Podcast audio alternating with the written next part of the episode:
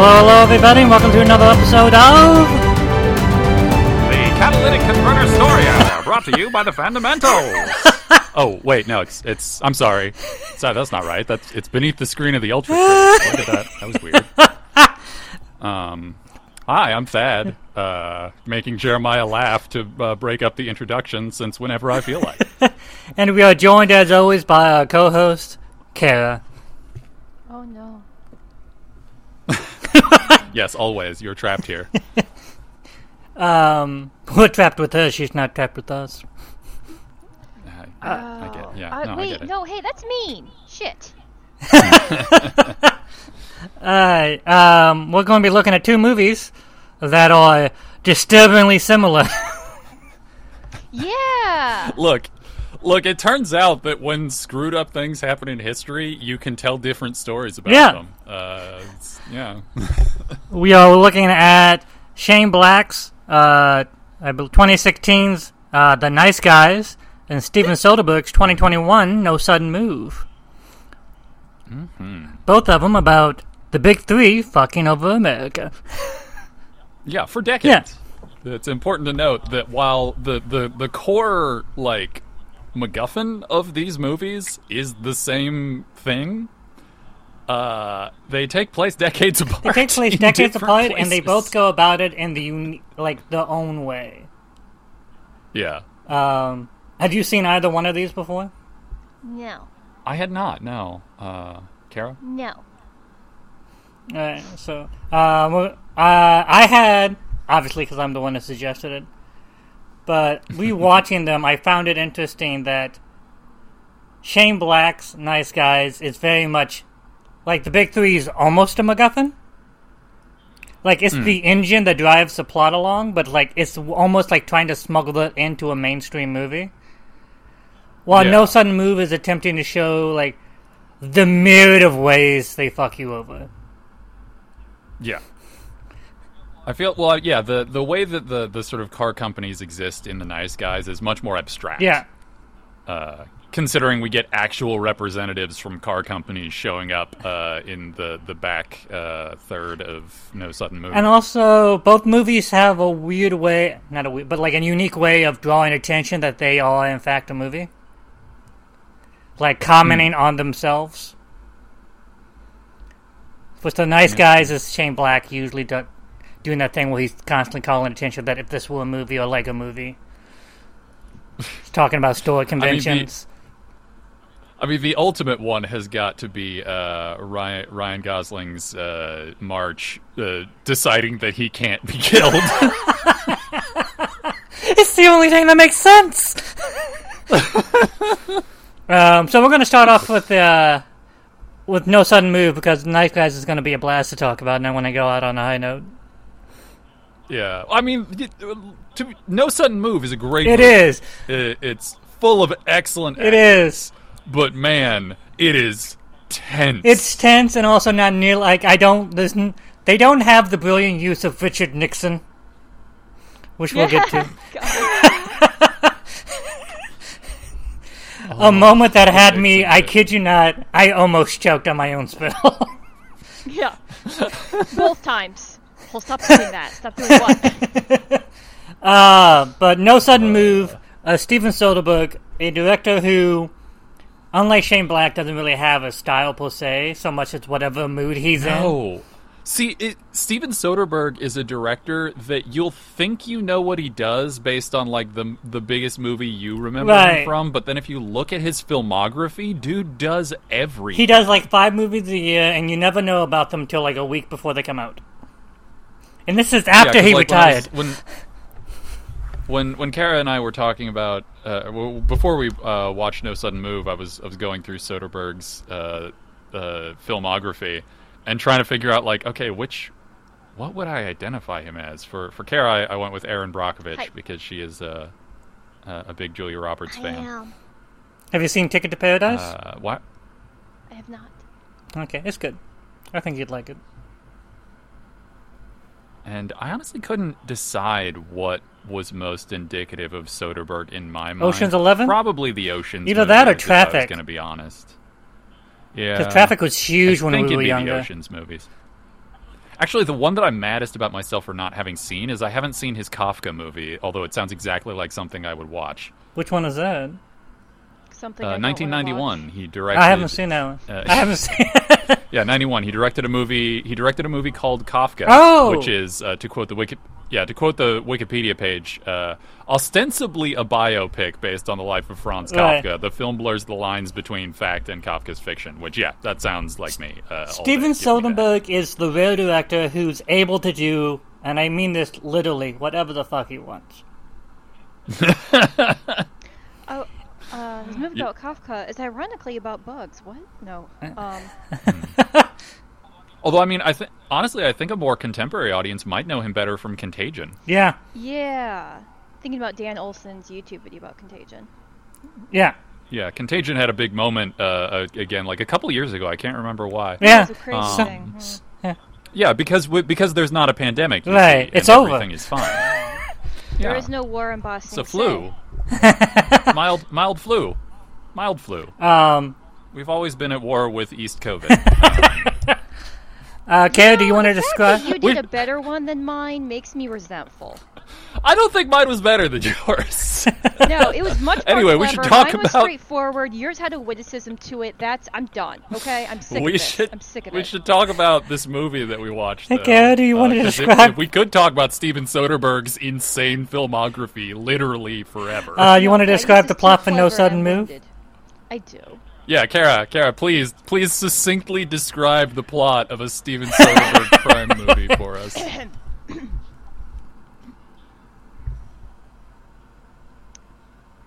Hijinks. Hello? Dramatic. Oh,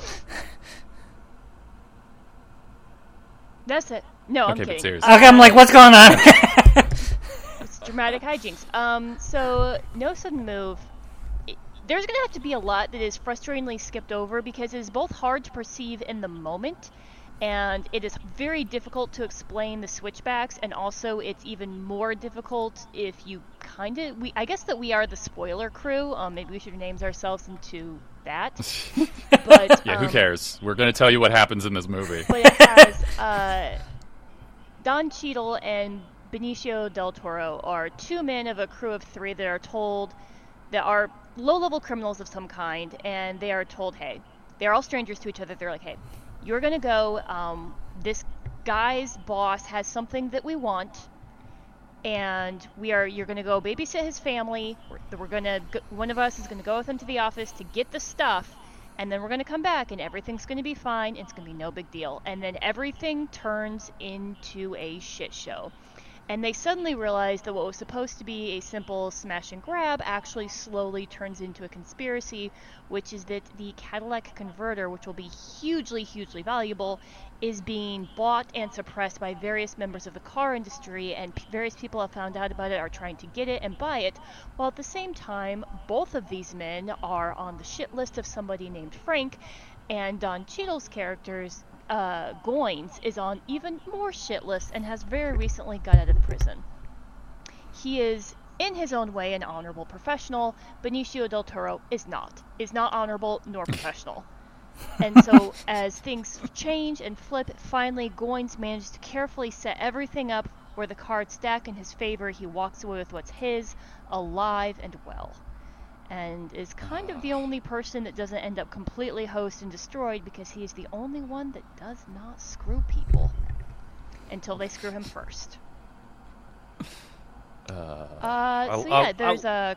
It takes place in the um. God, was it? What year does it take place? 1954. 54, I believe. Um, Yeah.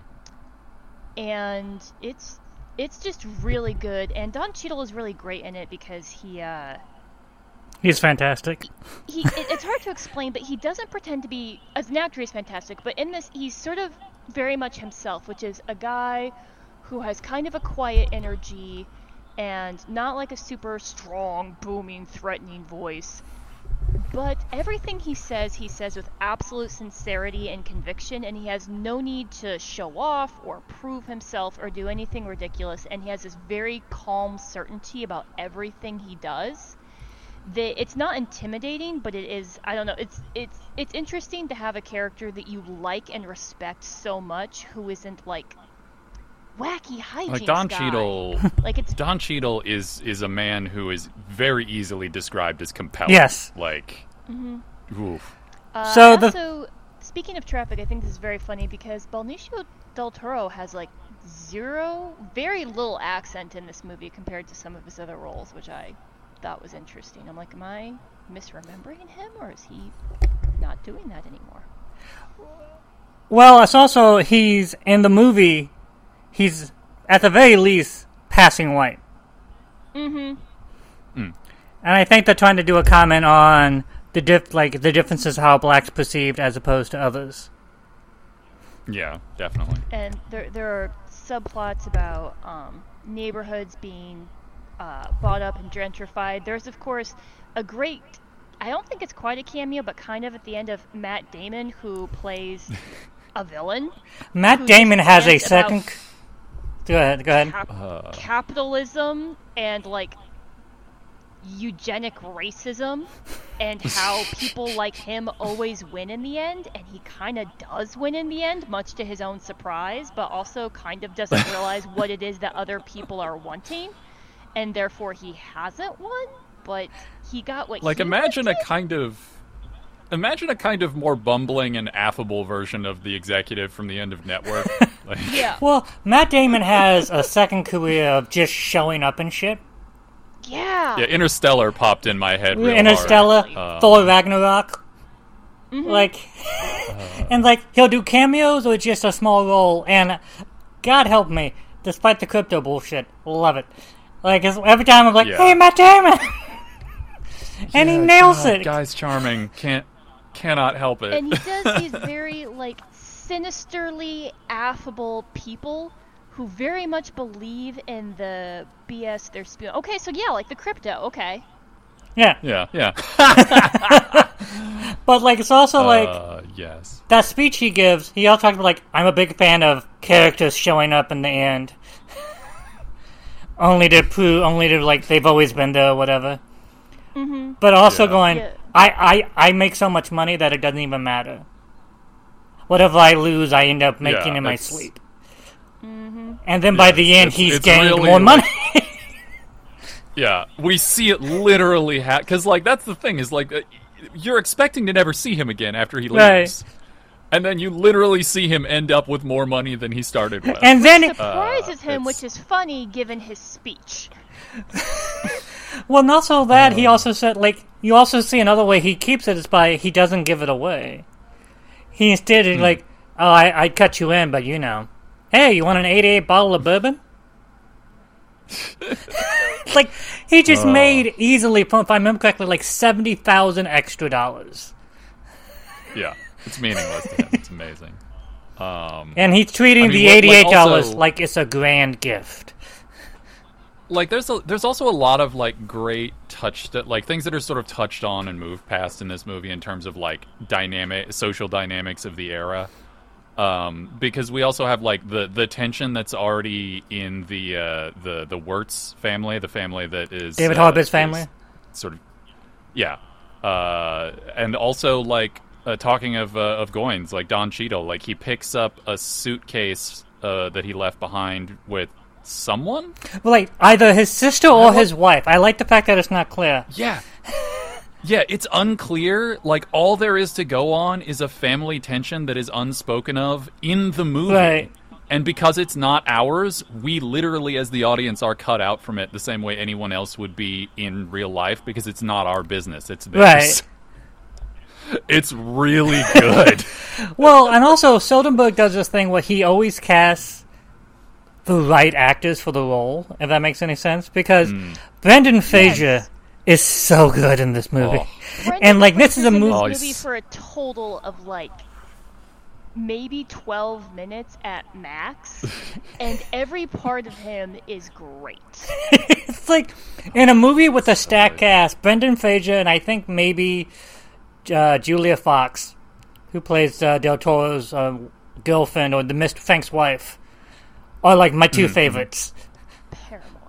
I, I mean, I always have a soft spot for Kieran Culkin. He's really good. Who plays an, an, a magnificent piece of shit. Uh, it, it's amazing again because like talking about sort of like intensity kieran culkin does not have a very like huge presence. He's not a big man, and he doesn't have like a deep voice. He has kind of like like a almost like a little bit of a voice that like cracks, almost like an adolescent voice in some ways. Right. And you completely believe that he is a scary man yeah.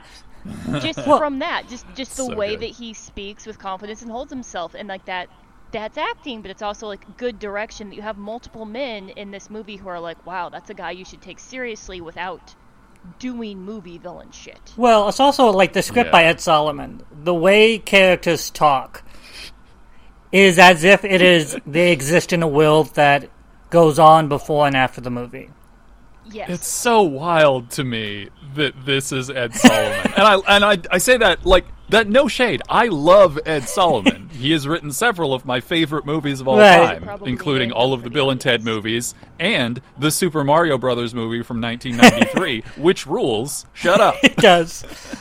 But yeah, no, like it's it's it's a Uh. little it's a different angle than what he normally does, and like Yeah. and also like with Peter Andrews, uh, cinematographer, the fisheye lenses throughout the entire movie. You're constantly given the feeling like you are just peeping into this world for like two hours. Yeah, like it, it really like for a minute I was wondering if I had screwed something up like with the TV. Oh, like the anamorphic uh, widescreen because or like, something? Wait, is it, yeah, like is it trying to is it doing a widescreen? But no, after a while it's like, oh no, this is it's like doing a Right, thing. and like after a while, you almost don't even notice it. Yeah, I would have loved to have seen this in a theater. Uh, just real, real lovely film. Uh, but also, like every scene is like its own separate story, and yet it's still constantly moving forward. If that makes any sense. It very much it feels like a crime novel Right. Yes. because there's a lot of interconnecting plots that are uh, like it takes its time to to spin them out like and and it and you can end the movie and be like wait wait what ha- what uh, because what like so much happens as the the wheels start really coming together in the end that it, it, it's very easy to be like wait hold on The, like the the, the, But I- the hmm? Well, I also want to add that like, so, so you have these movies that have these sort of, um, so I'm thinking like the ending of Ocean's Eleven, right? right. The ending of Ocean's hmm. Eleven is the culmination of lots of different clues that all come together in this very way that has you like, oh, like blah blah blah. It like feels like a video game or a Rube Gold- Goldberg machine. Right. That is not what hmm. this feels like. Like it feels like no that things happen because things happen because there's a constant moving world of however many billion people lived in 1954 that are all doing things and that Goins is about the only one who's smart enough to anticipate what other people are likely going to do but he's also not a genius he's just right. smart and paying attention. So like the end Yeah. does not feel like this climactic, you know, Rube Goldberg after 20 some odd minutes of watching all of these things click into place like suddenly the domino falls.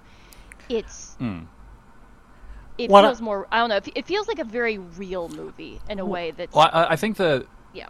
I think contrasting it with the Ocean's movies is is good because like an Ocean's movie has a reveal at the end. Mm-hmm. Like it is do like they are doing a trick. Right. It's very This much a, a, is the not. sting. It is telling you a Yeah. s- yeah. There's a sting. Yeah, it's yeah the sting. Uh, like the, but this one is very simply telling you a story. Yes. Like there isn't a reveal at the end. You just see the outcomes of the action. first time you watch And- No and- Sudden Move and that and that crawl comes up, you're like, wait, this was a movie about this? I don't. It almost feel like it almost feels like I that came out of nowhere. But then the the more you watch the movie, you're like, oh, I see, it's all over the place. It's the redlining. Yeah. It's the people being kicked out of the house. It's the yeah, it's a very gentrification of doesn't- neighborhood. It doesn't feel unfinished or disorganized. It doesn't feel like it's losing track of what it's mm-hmm. talking about or where it's at. It just it feels it's an entire movie that's in medias res. right. And also, I think also yeah, it feels very naturalistic. the that. opening scene where Don Cheadle walks into the barber shop and he's like wanting to meet with the guy. It's like he's in the alley.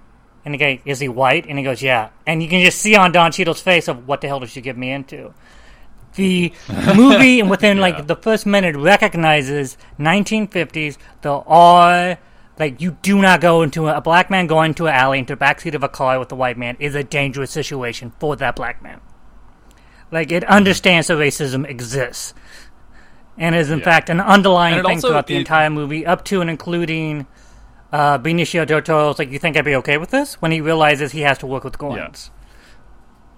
Yeah, well, and also just the um, it telling you a lot about the the sit- like the the the situation that Goins is in before we know anything Right. about it. Like what he's willing to do to try and sort his uh, his his life out uh, is something like we don't learn details about until much. Also, later. I'm going to mention uh, one more person who also almost walked away with the movie, and that's Bill Duke as Aldrick Hmm. Watkins, who is absolutely the coolest man, motherfucker in this movie. just perfect gangster energy. Like he really like. Yeah, you look at that guy and be like, that guy, ha- that guy feels no No. fear because he has all the power like- in the in whatever situation he he, is in. clearly doing Um, this because he was like, you know what, I'm bored. Let's do it. Yeah.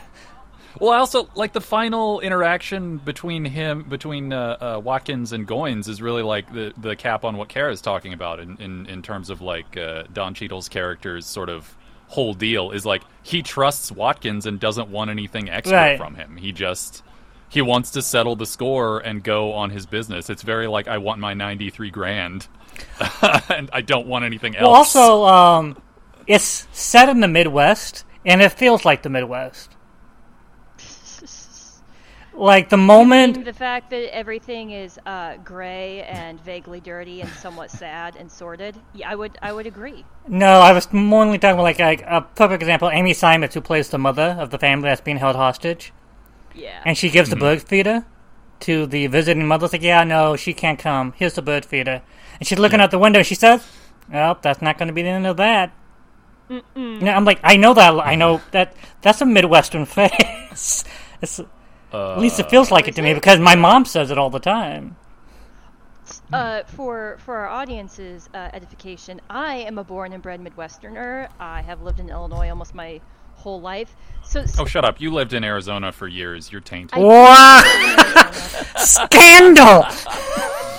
but it's been decades, and so when you're like, yeah, that's a very Midwestern thing to say, I was like, oh, because I say that now, like all the time. and the end of that. Well, also like it's also interesting because like I feel like Detroit is the is one of those cities that is claimed by a lot of different zones. Yeah.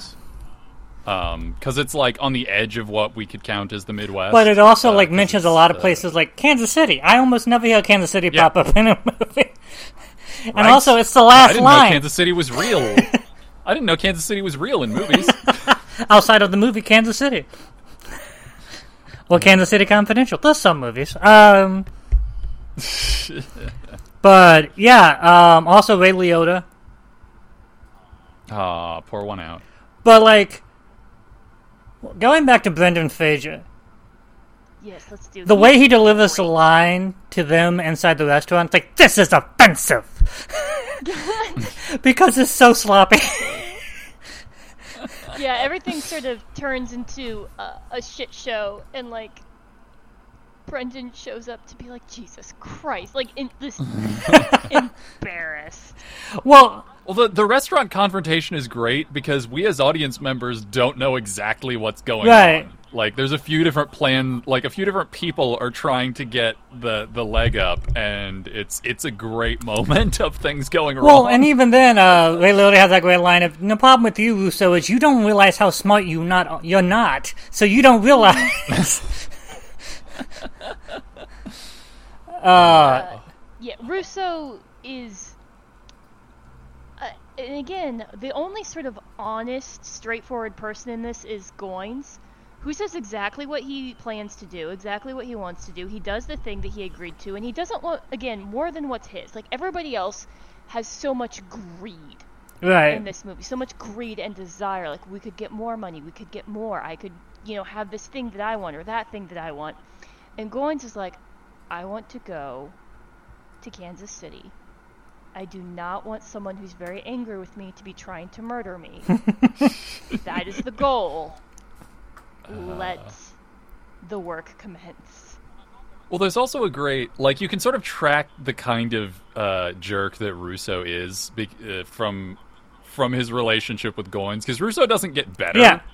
you he just uh, like one of the first one of the early conversations between uh, Russo and Charlie, uh, Kieran Culkin's character, when they think Goins uh, is asleep. Is Russo starts going on a racist rant about how like black people always want more Right. and blah blah blah.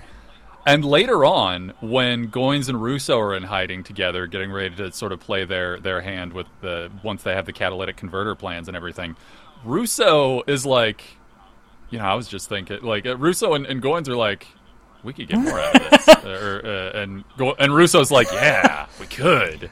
And Goins is the one who ends up not doing that, but it, it's it's very clear from the dynamic that Goins was, I think, kind of testing what Russo, how Russo was going to screw Right. this up, because he he'd clearly been pretending to be asleep earlier. Well, and he was, but like it's great because Russo is what he accuses uh, other people of. going back to what Kara mentioned about Benicio del Toro, Matt Damon brings up the fact like he calls in his last name into question. It's like because a German last name doesn't do well uh, after World War II. And Don Cheadle has that great line of, "Yeah, yeah, yeah, I hear you. German last name. That's a real, that's a real handicap." That's such a good delivery. yeah, yeah, it must have been real rough. But um, he he he mentions Russo, and it's like, is he talking about the fact that uh, being Italian for a while in America meant a second class citizenship, or is he mentioning, or is he talking about that maybe he changed his last name to Russo? Yeah, because like that that's not unheard of in American history Right. either. Is people trying basically like slipping from a, a one marginalized category to like a less Right, marginalized. and one. it's one of the things. Again, like there's so much unexplained in the movie. Um, oh, there are love it. several people who insinuate that they know who Russo is and that he had some kind of legitimate job and existence at some point. right. And it's like, well, and we don't know what it is, but like, it's interesting 'cause it's like, oh, so Russo, you didn't have to be a thief and a grifter. You had a life with options, Yeah. and you choose to be like this. Where with Goins, it's kind of more clear that like the options were always very small, and he does not choose to be like this. Um, there's a moment with Amy Seimetz and the Finn's wife where she Oh, Yeah, yeah, yeah. and I loved it because it has nothing to do with anything else except these people. And The- if when she asked like we should go on a vacation together, mm, and I'm mm-hmm. like, "Are you want?"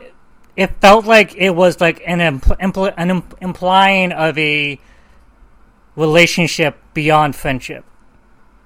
Because she has the response of not- "Good luck explaining that." And then she touches her, like Yeah. reaches out and touches her friend's face. And it's like, Right. oh, like yeah. And it's the fact that also everyone is lying to everyone except, as Kara mentioned, Goins. yeah, Goins is very straightforward because he doesn't get to Right. lie. Like that's like lies cost, and he doesn't have a lot to spend. But the way Ed Solomon constructs the unraveling of the plan mm. by simple little things as he took the paper home. So mm-hmm. now they have to go to. There's a dark comedy to this, like when Benicio del Toro's like, "I've had a long day. I'm just gonna cover you up, okay?" And just throws the Yeah. blanket over the woman, takes off the mask, and that's like. yeah, But also just real David good. Harbour going, "I love my job," and beating the crap out of his boss. I love my job, sir. I also one thing I, I do really like is um oh shit I lost the thread just de- derailed. Okay, well I'll, oh I'll no, go with about, one that I was thinking the, of. Then. uh, the family and sorry I, I remember it now I got it back. Tragedy. Um but so so these men break into this house and they're taking this family hostage. And the mom kind of has her panic moment where she tries not to cry or scream. And then there's a moment where I think she's talking to her son. And her son like clearly wants to fight these armed men that broke into their house. And she grabs her son I think and whispers into his ear they're wearing masks because they don't want to hurt us. Yeah, she has hmm. recognized what is happening that when masked men you know go into your house because they want something it is easier for them to leave. These men Yeah. have intention of leaving and actually that becomes a plot point later or one of the guys walks into the house with no mask on and it's clear like oh he intends to kill this entire family. But like that mm-hmm. was just such a moment of she had her first initial panic reaction and then like intelligence took over so like people are intelligent in this that they might just be a dumb person but they do not do movie things well, it's a it's a Yeah. movie that very much like Elmore Leonard novels understands that there are different levels of intelligence. That dumb people have Yeah. smart moments and smart people have dumb moments. Le- I think the the different levels thing is also good, a good comparison. That this movie also shows that there are different levels of misery. Like you are net, uh, with the exception of maybe Watkins. I don't think we ever see it, or uh, I think any of the people at the end, like Watkins or any of the executives, like especially Lowen, uh, Matt Damon's character. But no one is not miserable. uh, like the there's the misery of the white suburban family. There's the misery of like the ex-con, and these are not put on equal footing in any sense. They're just all equally Yeah. present.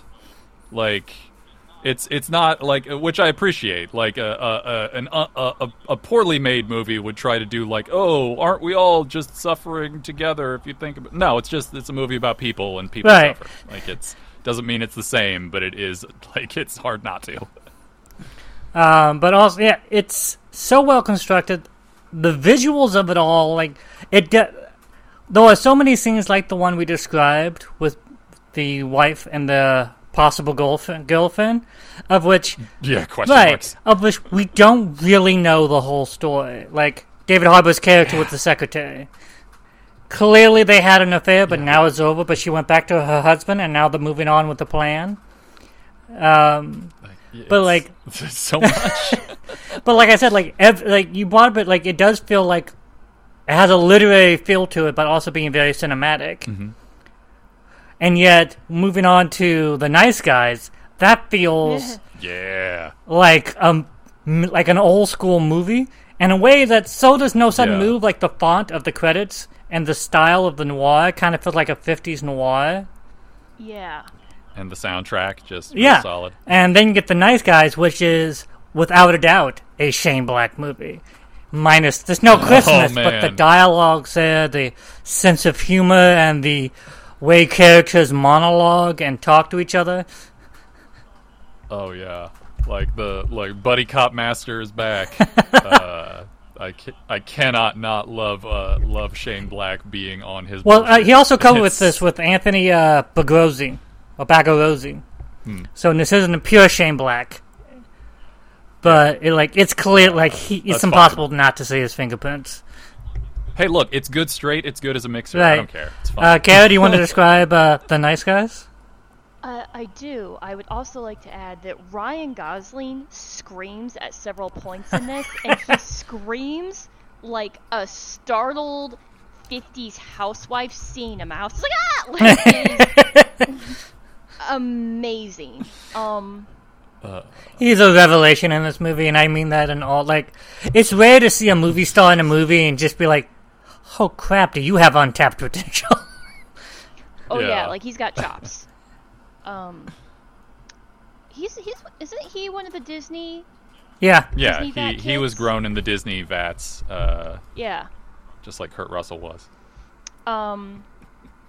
So uh, our main character, well, uh, not our main characters, but um. So we have Russell Crowe as Jackson Healy and Ryan Gosling as Holland March. We have Healy and March.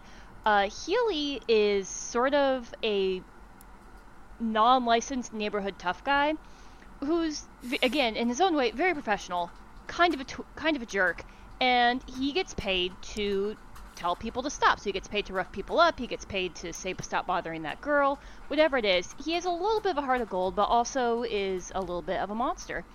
And Holland March is a very sad, down his luck alcoholic who is a widower with a young daughter, and he is an official PI. He has a lot more money than Healy does, and that's because he helps senile old people find their husbands and wives who have disappeared but are actually dead because they have dementia.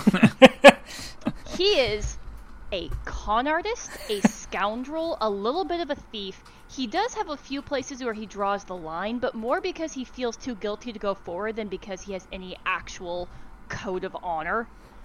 And uh, March begins to look into the disappearance.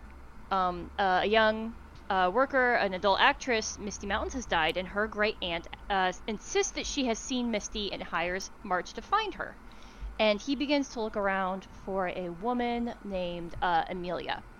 And this does not go well because Amelia hires, Healy to force him to stop. And their first interaction between Healy and March is that Healy breaks into March's house and uh, breaks his arm and tells him to leave him alone and then says, This isn't personal. And then later, somebody breaks into Healy's house to demand to know where Amelia is. At which point he says, It is unprofessional to murder my fish. Why did you break in here? he says to one of the guys, You're killing my fish. Is that what you came in here for? To kill fish? You're ridiculous. um, and he doesn't know how to find anybody because he's a tough guy. He is not a find guy. So he goes to March, who is very displeased to see him, and explains that he will pay March to find Amelia so he can find out the people who screwed him. And uh, March finally agrees to, and they begin to embark on a conspiracy which involves them, amongst other things, going to was obviously now uh, a stand-in for a Playboy Mansion type house party in the 1970s, full of porn stars. Um, and Ryan Gosling characters gets so drunk that he falls off of a balcony and finds a corpse.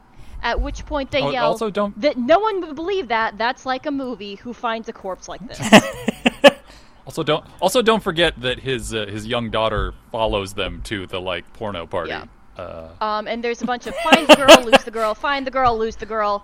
Uh, you go that way, I go this way. Then they switch paths, back and forth, and eventually everything finally comes together where they get hired by the girl's mother, and it's explained that the girl believes that she has information um, that the government is involved in a huge conspiracy. And when they finally find the girl, she explains that the information is that there is a catalytic converter, that there is something that will stop the pollution that's killing the birds and destroying the world.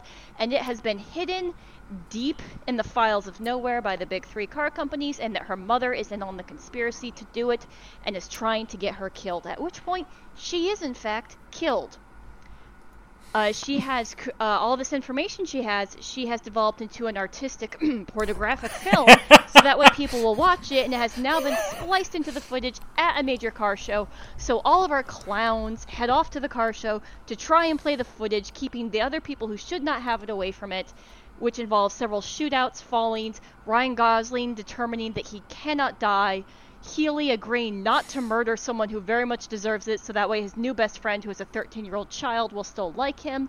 And eventually ends with everything coming out, nobody going to jail or getting in any trouble, and Healy and March realizing that they work together wonderfully and will be their own private PI. It also includes one of the best scenes in which these men, without talking to each other, walk up to interview a bartender and March says, Answer my questions. And he'll stop doing that.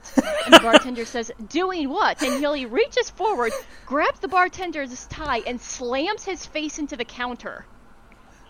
yeah, it's literally the only time their dynamic actually Well, works. like- And We I can would do this say, scene- This is not pre-planned. They are simply both these kinds of terrible people.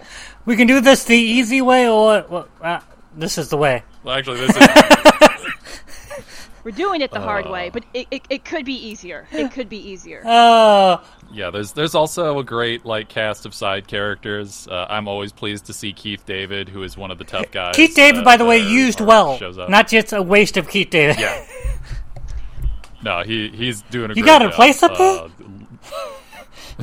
it's it's great because Russell Crowe is very much the straight man who is like, why am I working with an idiot? What what are all these people doing?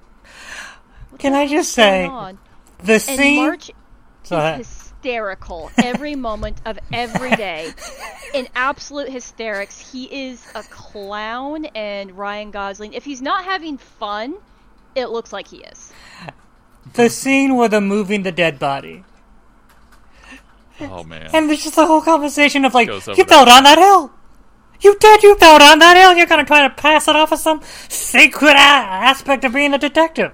It's wet. Why are you wet? I had to go swimming with the mermaids.